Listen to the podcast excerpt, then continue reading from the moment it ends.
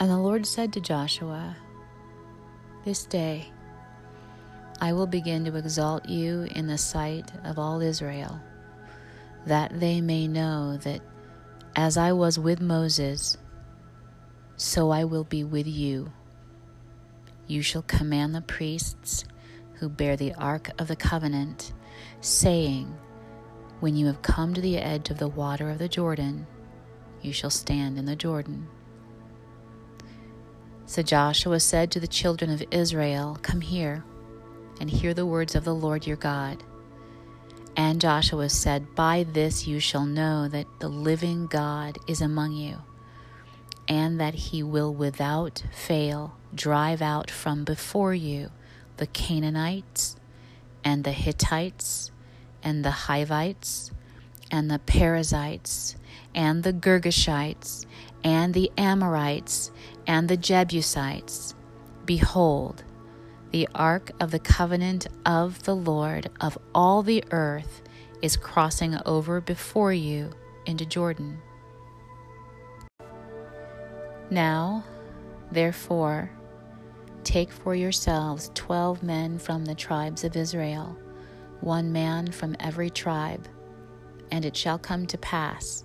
as soon as the soles of the feet of the priests who bear the ark of the Lord, the Lord of all the earth, shall rest in the waters of the Jordan, that the waters of the Jordan shall be cut off, the waters that come down from upstream,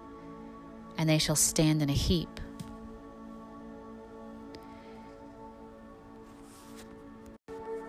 So it was when the people set out from their camp to cross over the Jordan with the priests bearing the Ark of the Covenant before the people. And as those who bore the ark came to the Jordan, and the feet of the priests who bore the ark dipped in the edge of the water, for the Jordan overflows all its banks during the whole time of harvest, that the waters which came down from upstream stood,